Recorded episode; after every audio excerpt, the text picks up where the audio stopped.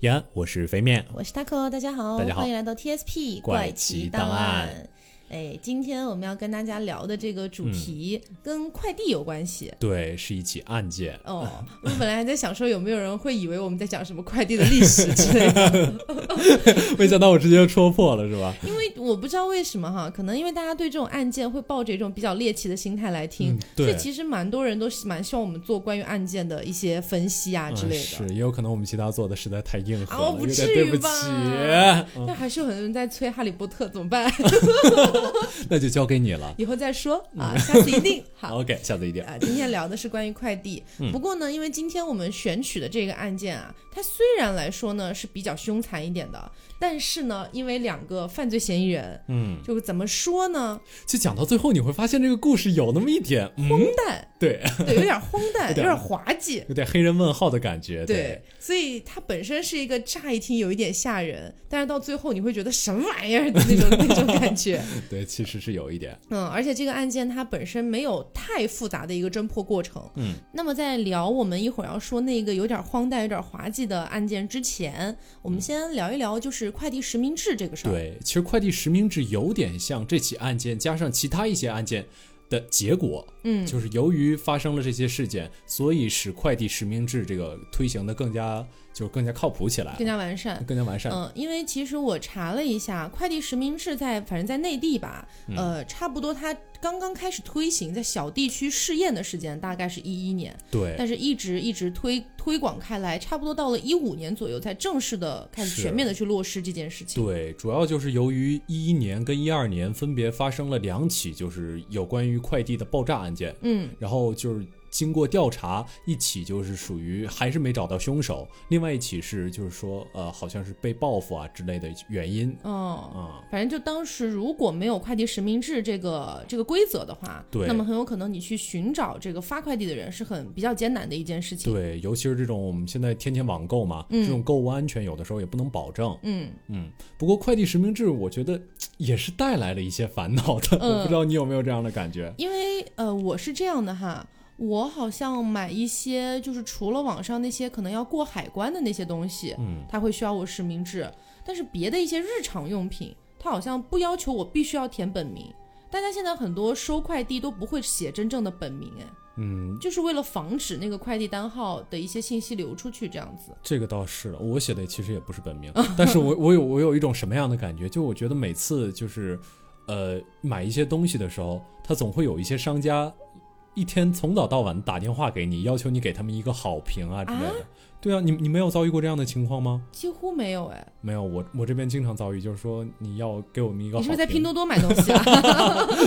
对，我经常在拼多多买东西。不过这不是重点，就重点是我觉得就这个信息不应该是拿来做这样的事情的。嗯嗯这种好评，我这边哈最多最多，他是在淘宝上私聊我，啊，对经常说亲，我们真的要什么月末结，算我们要失业了。对对 的确，他就淘宝上老跟我说，然后淘宝上说完之后，如果我就好几次没有理他们，嗯他们会直接给我打电话，就这个样子。啊，嗯，我觉得还是蛮恶劣的。反正遇到这样的情况，我一般都会打差评的。那你会接那个电话吗？后来，我我你你也不知道他是谁给你打的哎，那你手机里面有安装那种就是可以自动识别它是不是一些营销号电话？啊之类的对对对，嗯，我手机里没有安这个，因为我有安，但是我不说是哪个 A P P 了，以防哦有广告嫌疑。对，但是我安了之后，我确实感觉安心很多。基本上有一些那种什么广告啊、诈骗啊这样的电话打过来的时候，某某地产，对对，我的手机上都会显示，比如说那个快递送餐、嗯啊，或者说是呃那个就是广告诈骗、啊嗯，都都会显示出来。我真的觉得。我真的觉得现在某某地产啊、快递送餐啊这些其实都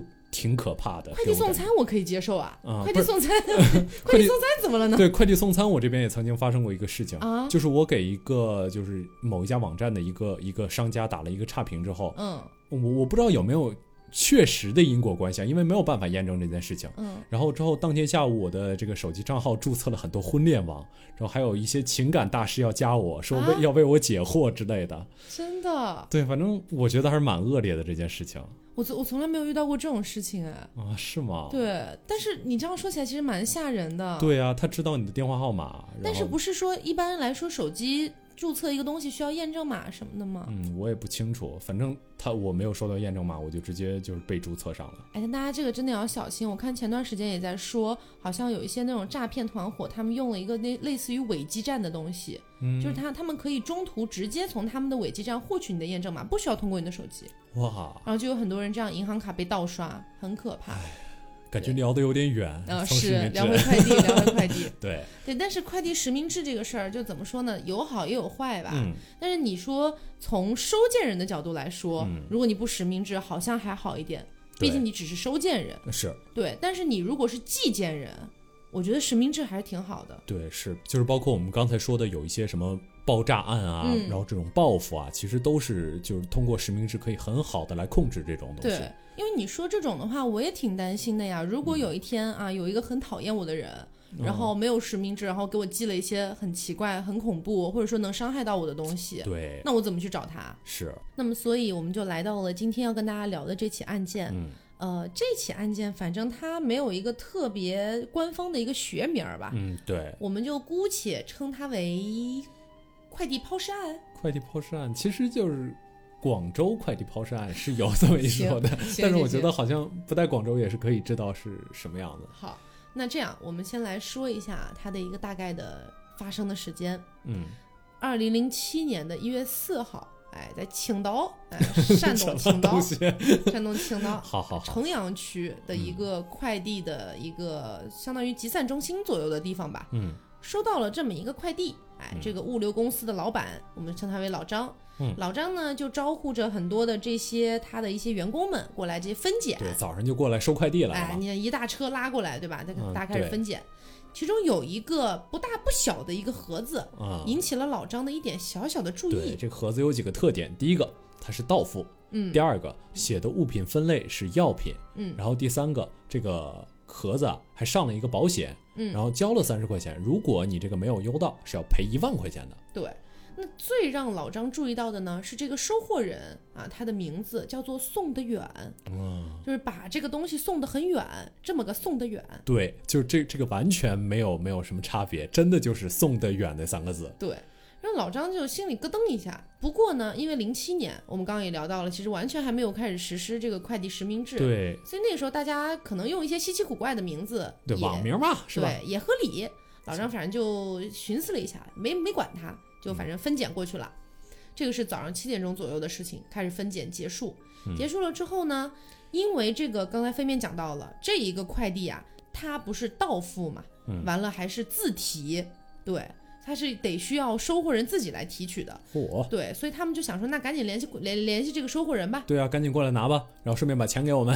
对于是这个电话一打过去啊，没想到从青岛打到了内蒙古，是一个内蒙 就是要不是你不会学内蒙古的方言，我估计肯定要能用那个方言的。内蒙古的一个女子接了这个电话，说谁谁送的远，我不认识。对，然后老张这边说，哎，你你有个快递啊，在青岛这边啊，这个到付啊，自提啊。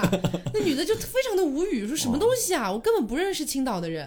对，哎，然后这老张觉得有点怪啊，这这这女的就把电话给挂了。是后来他们这快递公司啊，又反复的去联系这个女子，对，真的不是你吗？是不是我们刚才打错了？这女的大无语事件发生，说这这什么真的，东西啊？我跟青岛压根儿就没有关联，凭什么要我付这个钱？对，而且很无语。嗯这个时候到后来啊，因为快，因为这个电话打多了，这女的已经不接电话了，嗯，老张他们就犯愁了，这这这这咋整没？办法呀，于是他们就只能先把这个东西放在这儿，然后嗯这个这个去忙活其他快递去了。对，那么到了下午的时候啊，大概是四点钟左右，嗯，他们发现这个快递出现了一丝异样，因为在运输的过程当中，这些快递难免会有一些破损嘛，嗯，所以呢，他们就发现这个快递从里往外开始渗出了一些暗红色的液体，对我们听众可能都知道了。呃，番茄汁儿，哎，对，渗出了一些番茄汁儿，是，他们就觉得很奇怪，然后又闻到了隐隐约约的一些臭味，嗯，怪怪的。于是就想说，你看这东西还上了保险，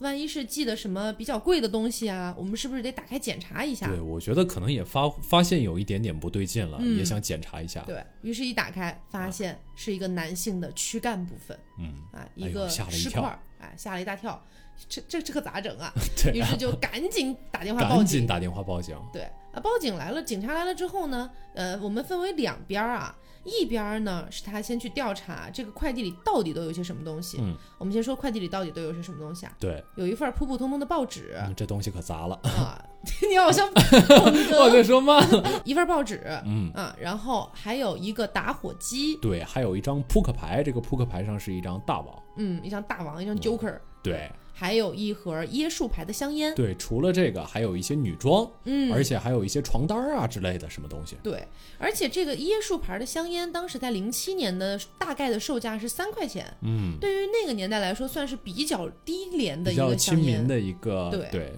亲民。好，我像我们这种价格敏感型消费者，这难道不适合这种香烟吗？对吧？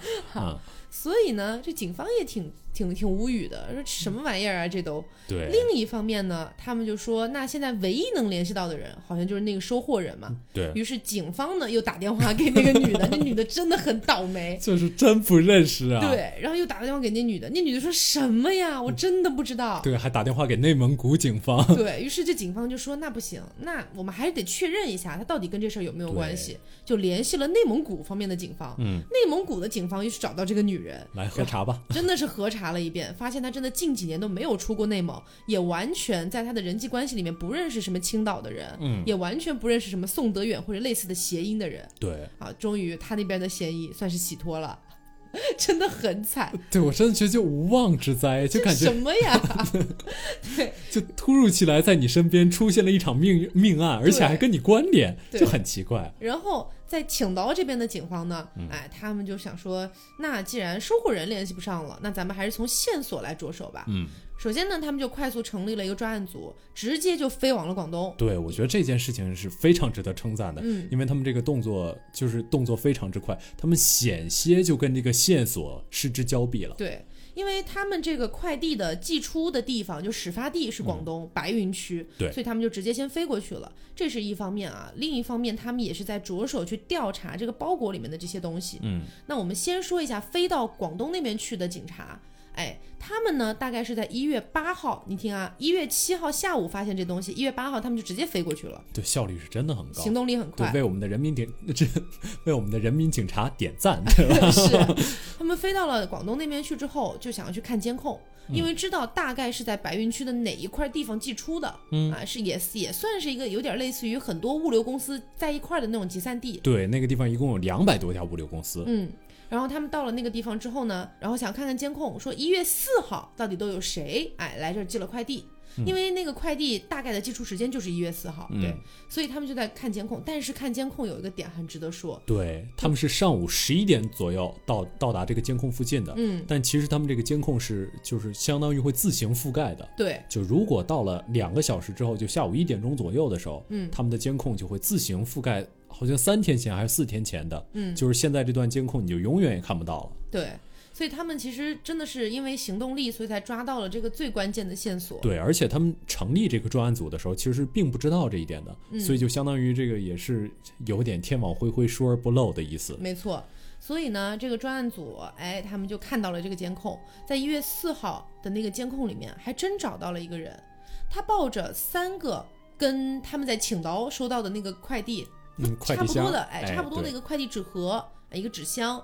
然后呢，这个男的手上抱的是三个快递，三个快递。对，但寄到青岛，哎，他就一个，剩下两个去哪儿了？他们就在想，那剩下两个去哪儿了呢？对，于是就在这个广东白云区的这一片地方啊，就展开了一个排查。对，我们刚才好像有说过，这个地方非常非常不好排查，对一共有两百多家快递公司。嗯，但是他们其实也是有范围的嘛，就是首先只看一月四号寄出的，对，然后呢，他们是重点排查寄出人的名字叫做宋德远的这样的一个快递。于是，在他们排查的过程当中啊，他们就发现了另外一家快递公司在四号有寄出一个快递，这快递上的名字叫宋德远。也是不是原来的那个宋德远，是宋就是唐宋元明清的那个宋，嗯德就是有道德的德，嗯，远好像还是那个远。远，对，哎，就是那个远，就遥远的远，对。是，那他们就觉得说这俩名儿听起来其实几乎是一模一样的，嗯，然后又对比了一下那个写的字迹，因为其实零七年那个时候很多都是手写单，对不，像现在你要是去外面扫个码，可以打那个东西，对，那个时候都是手写单，就发现字迹几乎是一样的，差不多的啊啊，所以呢，他们就赶快锁定，然后继续排查，最后真的还发现了这一共三个快递。对，另外两个快递也发现了。嗯，而且值得一提的是，那个 收件人的电话号码还是那个内蒙古的女子，真的很惨真的惨。很惨，对也不知道为什么就会缠上他一样。嗯，所以警方就一边调查这个啊，另外一我们刚刚说了，还有另外一方面，他们还在调查包裹里的东西。嗯对，包裹里的东西刚刚讲了一份报纸，嗯，但是这个报纸啊，实在是太就是能买的地方实在太多了。对，警察其实联系了出版社这边，想要那个想要大概核实一下这个报纸大概在什么地方卖啊，嗯，但实际上也没有找到这个特别有用的线索。对，然后呢，还有一盒香烟，但是呢，他们拿着这个香烟，他们拿着这个香烟可能会贩卖的一些地方啊，包括这个等等的一些便利店去问啊，但但是香烟这个东西，对，太多地方卖了。对。然后呢，女士内衣他们也联系了厂家，哪去哪哪能去哪里购买啊，也没有找到什么有用的这线索。个有点无厘头。对你做件衣服，你还能知道它卖到哪里去？对对，扑克牌就更没什么说了。对，扑克牌就就还就一张，对吧？那更没什么说的了。然后唯一剩下一个可能稍微有用一点的是一个打火机。嗯，为什么有用呢？因为我们现在的那种外面卖的，比如一两块钱的那种打火机，也有这个特点，它有的时候会印一个小地址。嗯，哎，这个地址有可能是便利店的地址，有可能是附近的一些工厂的地址。对，就直接做个小广告。哎，对对对，所以呢，警方就去联系到了这个，也是在广东这个地方，嗯，但是找到了可能是这个犯罪嫌疑人购买这个打火机的那家便利店，对，但是那个店主对这件事儿实在是没有什么印象。对他拿这个死者的照片嗯给这个店主看的时候，店主是表示我是真的不认识这个人。对，而且你说，就算他有看看到过死者或者是嫌疑人，嗯，你说你在一个小卖部里面卖个打火机，你有一天卖出去了，你怎么可能记得住这个人的脸呢？对呀、尤其是现在这种电子支付根本就不抬头的。，对，当时虽然没有电子支付，但是我觉得我们也能想象当时那个态度、嗯，啊，基本就是这种这种，哪怕是真的看出来了，他也不一定能能能辨认出来。对对对，所以其实这包裹里面的大部分东西，绝大部分东西都没有体，就都没有派出太大的用场吧。但是呢，有一点好的是，他们最后还是能够感觉到整个案发，包括嫌疑人跟这个被害人的一个关系，应该都是发生在广东地区的。嗯，对，起码把范围先给缩小了。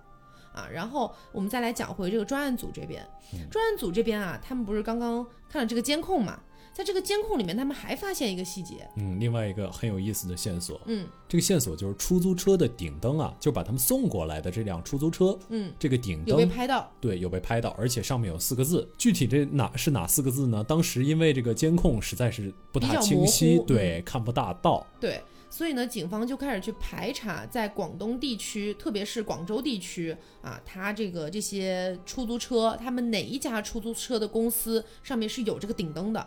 于是最后还真查到了一家公司，嗯哎，过去了之后发现那四个字是天湖统一，哎，然后好像一对比，还真是，啊，嗯，还真是。于是呢，就开始问这个公司啊，说你们这个四号啊那天啊怎么怎么样？这公司说等等，我们有 GPS 定位系统，可以查，可以查。哇，这个是真的很不错。对，那个时候我觉得 GPS 好像还没有流行起来吧？还没有那么普及吧嗯，对对对，正好真的要没有这个 GPS，我觉得这起案件可能又会是非常非常复杂的一个嗯情景。啊，于是这公司呢就把他们那些就是有顶灯的那些车的 GPS 系统全调出来，啊，最后呢发现有两辆车，哎，到过这个白云区的这个物流集散地，哎，到过。然后警方我跟你们说，你们可能看不大到 Taco 啊现在的情况。我跟你说，他像一个小神探一样，真的，他那个二比出来的时候，真的非常像个小神探。然后反正警方呢就找到了这两个司机啊，就问他们说嗯有没有见过这个人啊？对有没有那天晚上就发生过什么样的一个情况啊？这两个司机其中有一个说：“哎，我真没什么印象怎么，没什么印象，感觉没去过。哎，我不知道啊。”啊，对吧？那另一个司机呢就说：“哎呀，我印象可深了。啊，就是他们俩。对，没有。另外一个司机给出了一个非常关键的线索，嗯说当天乘坐的是一男一女，而且抱着三个纸箱子。”对，哎，警方一听一男一女，细细说来，然后这个司机就说：“我为什么印象很深呢？因为当天其实已经偏下午了，阳光也没有多灿烂了，哎，但是呢，这个男的还戴着一个小小的墨镜儿，嗯，哎，让我觉得有点怪怪的。小墨镜，你说得像瞎子一样 不是，就是墨镜儿啊，啊，墨镜儿。而且同时，这一男一女呢，这女的呢微胖啊，然后对整个这一片儿地区好像特别了解，专门就要走小路，一定要走小道。哎，但是这个司机当时还没有什么反应，因为当时啊，走小道确实是会近一点儿啊，嗯他也就走了。但是一定要走小道，好像要避监控的感觉。对哦，然后呢，这男的呢就没想到打的出租车上有 GPS，这男的呢一言不发，就抱着那箱子嗯，啊，他就觉得有点古怪这两个人，所以就留下了一个比较深刻的印象。是呀，警方一听开心了，他们是在哪儿上车的呀？啊，结果就找到了一家古旧的小区，嗯。就这个小区的名字我们还是不说了，嗯。但是这个小区就是说不是很新，是蛮嗯。古老的一个小区。然后警方就开始整个把这个小区摸底式的排查了一遍，对，啊、在摸底式的排查的过程当中啊，嗯。大家就是反正上门走访嘛，对。啊去问一下这位大妈，问一下那位大娘，再问一下那边那位大爷。对，地毯式的排查，结果最后扑了一个空，整个小区就是没有找到跟这两个人有关的什么线索。嗯。所以当时警方其实又觉得，哎呀，这个地方是不是又会断在这个地方？嗯，那这第一次排查，哎，嗯。地毯式的，结果扑了个空。警方呢其实挺难受的，对但是他们不放弃啊，因为其实也没有什么太多别的线索了，现在就纠结在这个小区里边了。于是呢，他们又进行了第二次排查，但是跟第一次不一样，第一次是地毯式挨家挨户去问嘛，嗯。第二三步了，他们去找了一些类似于街道街道办事处啊，或者说居委会呀、这样的一些人。嗯。果不其然，里面有一位居委会大妈，嗯，就说：“你给我再看看那个视频，这个人怎么长得那么像我楼上住的那个女的呀？”哎呀，警方一听乐了，说：“呃，你确定很像吗？”然后大概就是说了一下，这个女的她本身身材比有一点点这个微胖，微胖啊，微胖。对，然后呢，她说确实是看背影很像我楼上住的一位方姓女子，哎，姓方。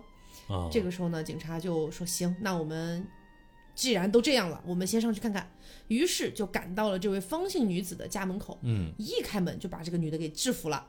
然后，这个哎，女的就供认不讳。为什么供认不讳呢？也是因为在她家的厕所里面发现了人体组织和血液的残留，哦，所以就这个女的就说：“是是是，是我是我干的，哎，这事儿。”我觉得真的可以说句题外话，我觉得破案真的是就就整个这么一一一路看下来，真的觉得非常非常困难，感觉一个小线索断掉了，整起案件说不定就直接就断掉了。对，所以我真的觉得我们这个呃人民警察呀，在很多时候还是很靠谱的。嗯，但是很值得夸赞的点，除了就是他们去摸索这个线索啊等等的，还有就是他们排查的时间之快。嗯，好像这个案件最多好像也就花了个七八天的时间就破案了，哇，可能也也是要说这个，其实作案的人他们可能对，就是也不是那么的聪明，也没什么经验，哎，留也留下了。什么经你验。这话说的还得有经 验，就反正没也没有什么心眼儿，没有太多的心眼儿，就还是很容易被发现的。实实话实说了，嗯其实我觉得有好几个地方，我他他可能做的稍微有一点，就是让人抓到线索那种感觉。嗯，第一个就是他每一个名字都写宋德远这样的名字，对，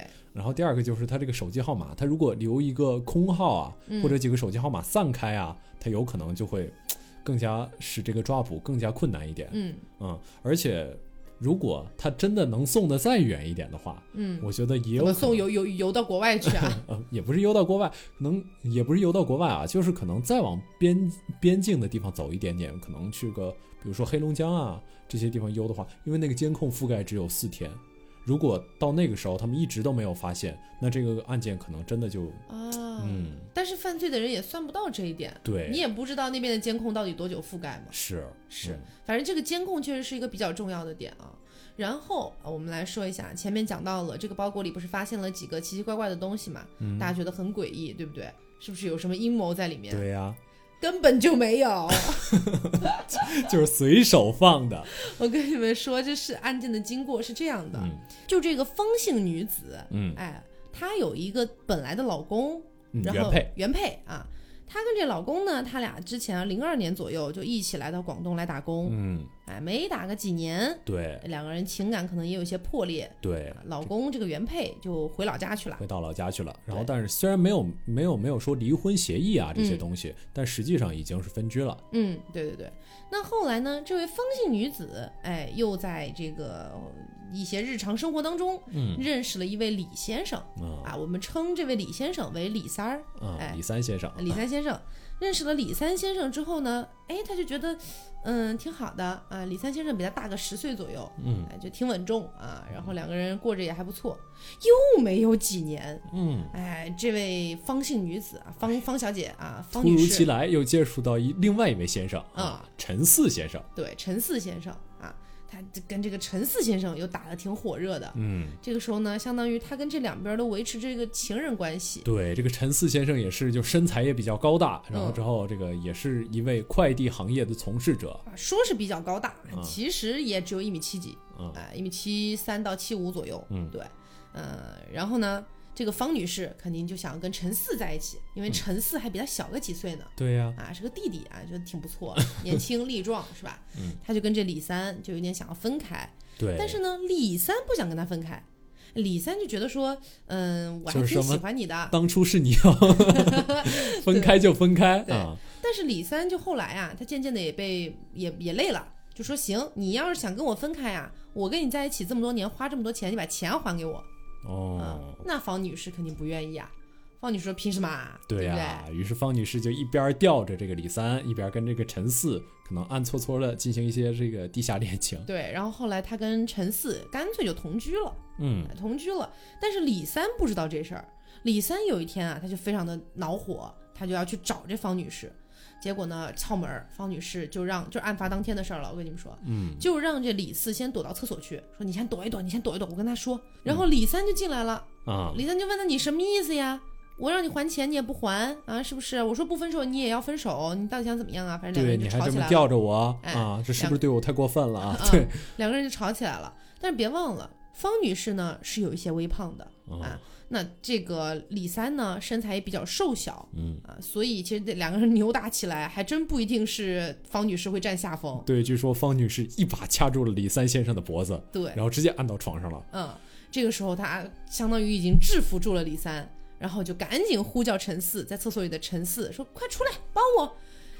一般来说，如果看到这种场景，一般来说先拉开吧，对吧？对呀、但是陈四也是一位，就是怎么说呢？就激情猛士。对，脑子一冲动啊，啊就跟这个方女士一块儿合伙把李三给掐死了。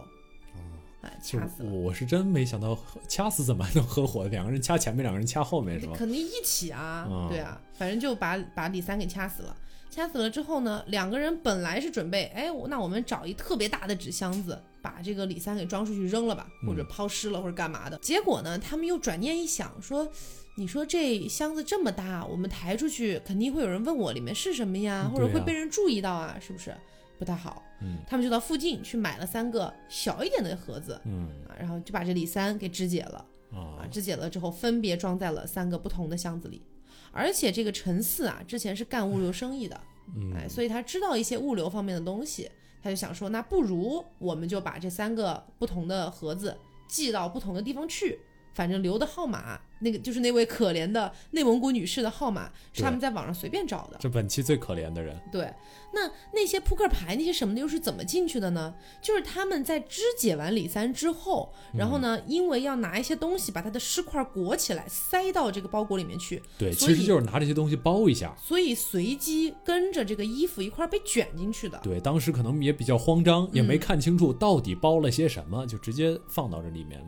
没错，所以这个呢，差不多就是这整个案件的一个过程。最后我看到的说法是说，陈四被判了无期，嗯然后这个方女士呢是被判了死刑，缓期两年执行。嗯如果按照当时的时间来推的话，现在应该是已经执行死刑了嗯，啊、但是这个案件我暂时没有查到，就是一些有什么后续、啊？对一一些比较大的后续没有查到了。嗯，对那你其实听完这个故事就会觉得有一丝荒诞啊。对，感觉前面还蛮吓人的，尤其是到发现了一个扑克牌的大王那个地方，对，我真的觉得那个时候还还有点吓到我，胆小勿入在那个地方。而且我是真的觉得两个人贼大胆，嗯真的就靠物流就以为说不会找到他们。嗯，对，所以这个案件，我们觉得可能在一定程度上有一些小小的推波的一个作用，就是把这个实名制的这个东西给建立起来。嗯啊，我觉得是会比较好，因为呢，一个案件发生了之后，很有可能会有模仿犯案。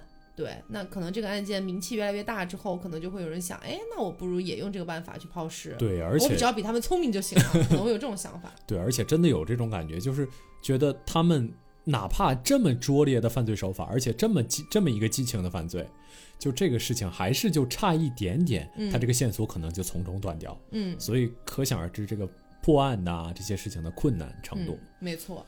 其实这个案件让我想到了前段时间看的一个案件啊，嗯呃，这个案件还完全没有侦破。如果大家有一些，比如说重要线索提供的话，现在警方悬赏五万元啊。对，郑州警方，对，郑州警方在河南郑州看到的一个新闻，就是说在一个空港附近啊，偏机场那边，嗯，然后六月二十号的时候通报说发现一个拉杆箱，这拉杆箱呢从外部看是已经有一些破损了，有一些、哦嗯怎么说，有点腐蚀啊，或者是破破烂的那种感觉就。放了一段时间了，应该是放了一段时间，或者是哦那个箱子本来就已经是很烂的箱子了，也有可能。也有可能。对但是呢，在这个箱子里边发现了什么呢？因为这个箱子无人认领，然后打开之后发现里面是一具女尸。嗯，而且这个女尸的状态非常非常的有点有一点点诡异。对，就是首先呢，这个女尸是经过法医鉴定是已经死亡了三个月以上了，所以其实已经高度腐烂了。对，然后呢，她身上穿着一件冰丝的女士红色睡衣，而且她旁边还放着五个香囊，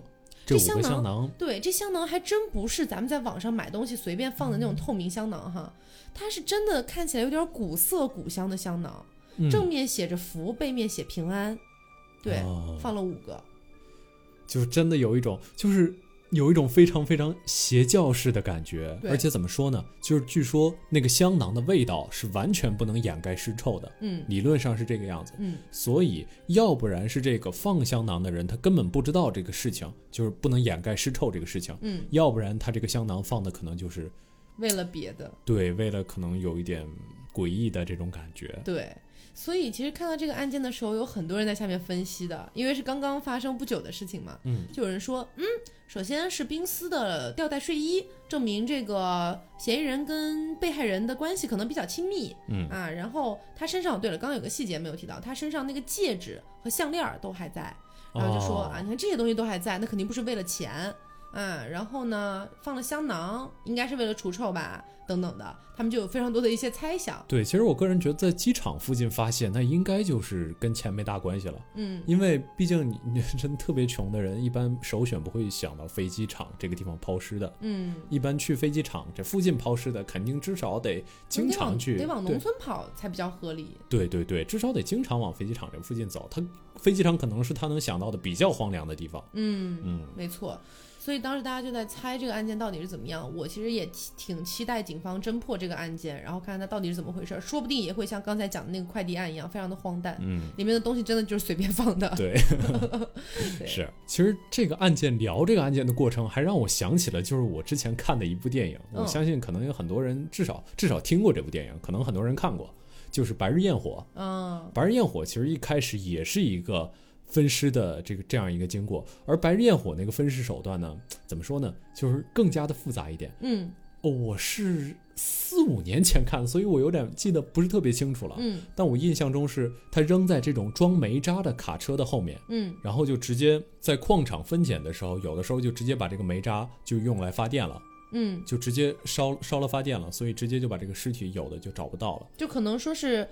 这个煤渣直接就送进那个发电厂的一些，比如焚烧炉里面去了，对对对。就可能不会有人来检查那些煤是渣嗯。啊。这个分尸之后，他就直接把这个尸块装成这种小包裹，嗯。然后直接扔到这个货车的后面，嗯。然后扔到货车后面之后就就可以直接就就就就这个样子打所以后。来这个被侦破了吗？其实被侦破了啊，哦。案件就是体这个电影就体现的侦破过程，以及侦破过程中发生的一些就是跟呃爱情啊、嗯这个欲望啊这些东西有关的事情。嗯，这这部片子我记得我就看了个开头，好像就看了个几分钟，然后我就睡着了。也不至于吧？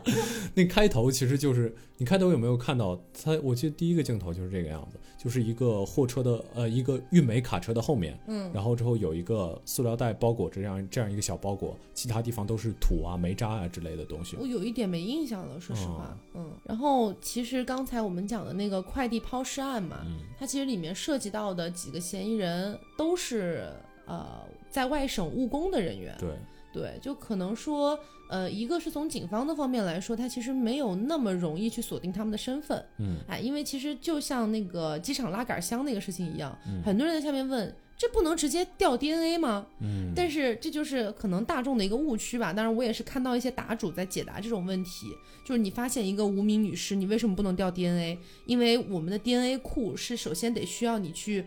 就是建立你的 DNA 的一个档案，你才能在 DNA 库里面被查到。收录一下嗯你的 DNA，、要不然 DNA 库里是查不到你这个人的。对，所以你没有办法去真的对比这个东西。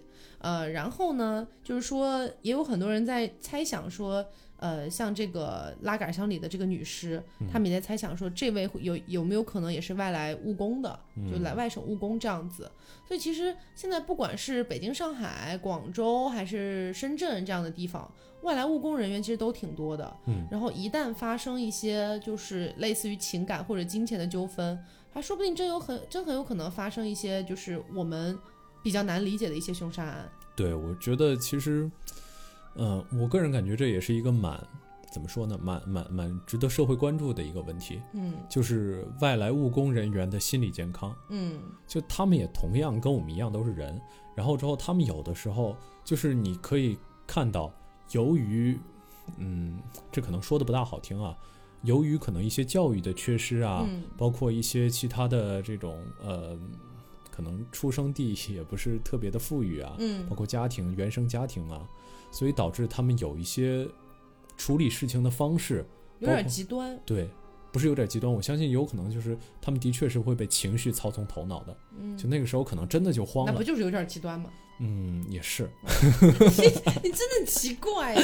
没有没有，我其实想表达的不是那个意思，嗯我想表达的就是他们有的时候面对这个事情，他们找不到另外一个，在他们的头脑中，他们找不到另外一个更好的处理的办法。嗯我相信随着社会的发展，呃，每个人也许都能就就就让这样的事件更少的发生。嗯就是找到一些更好的能解决的办法，比如说这个事件，李先生可能要跟这个这个呃方女士分手的时候，我觉得完全没有必要闹得那么极端。嗯可能当然这也有可能是我们站在这里站着说话不腰疼的感觉，嗯但实际上，我至至少是我一个美好的盼望，我觉得有一天会这个样子。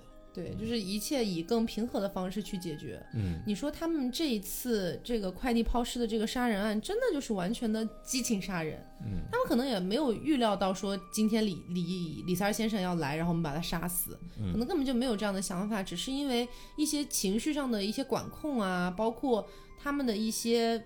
很多生活当中的更多一些负面的刺激，嗯所以导致他们在这个时候会选择一个我个人觉得会比较极端的一个方式去处理这件事情。嗯就可能说他不是他们主动去选择这个，但是他们被很多东西推动着要去做这样的事情。对，对我觉得很有可能就他们根本看不到其他的可能性，对他们觉得这个人上门关过来管我要钱那，其实就是想要我的命，这种感觉。而且我们经常能发现很多有一些国内比较比较荒诞或者比较令人无语的一些案件，真的都是发生在一些，嗯、就可能年纪稍大一点，然后受教育程度稍低一点的人身上。所以我觉得这一块儿确实是比较重要。对，嗯，好，那今天节目就到这里啊，嗯希望大家喜欢，呃，然后不要忘了素质三连。点赞、评论、加转发。嗯，那我是 taco，我是飞面。那我们下周再见啦，拜拜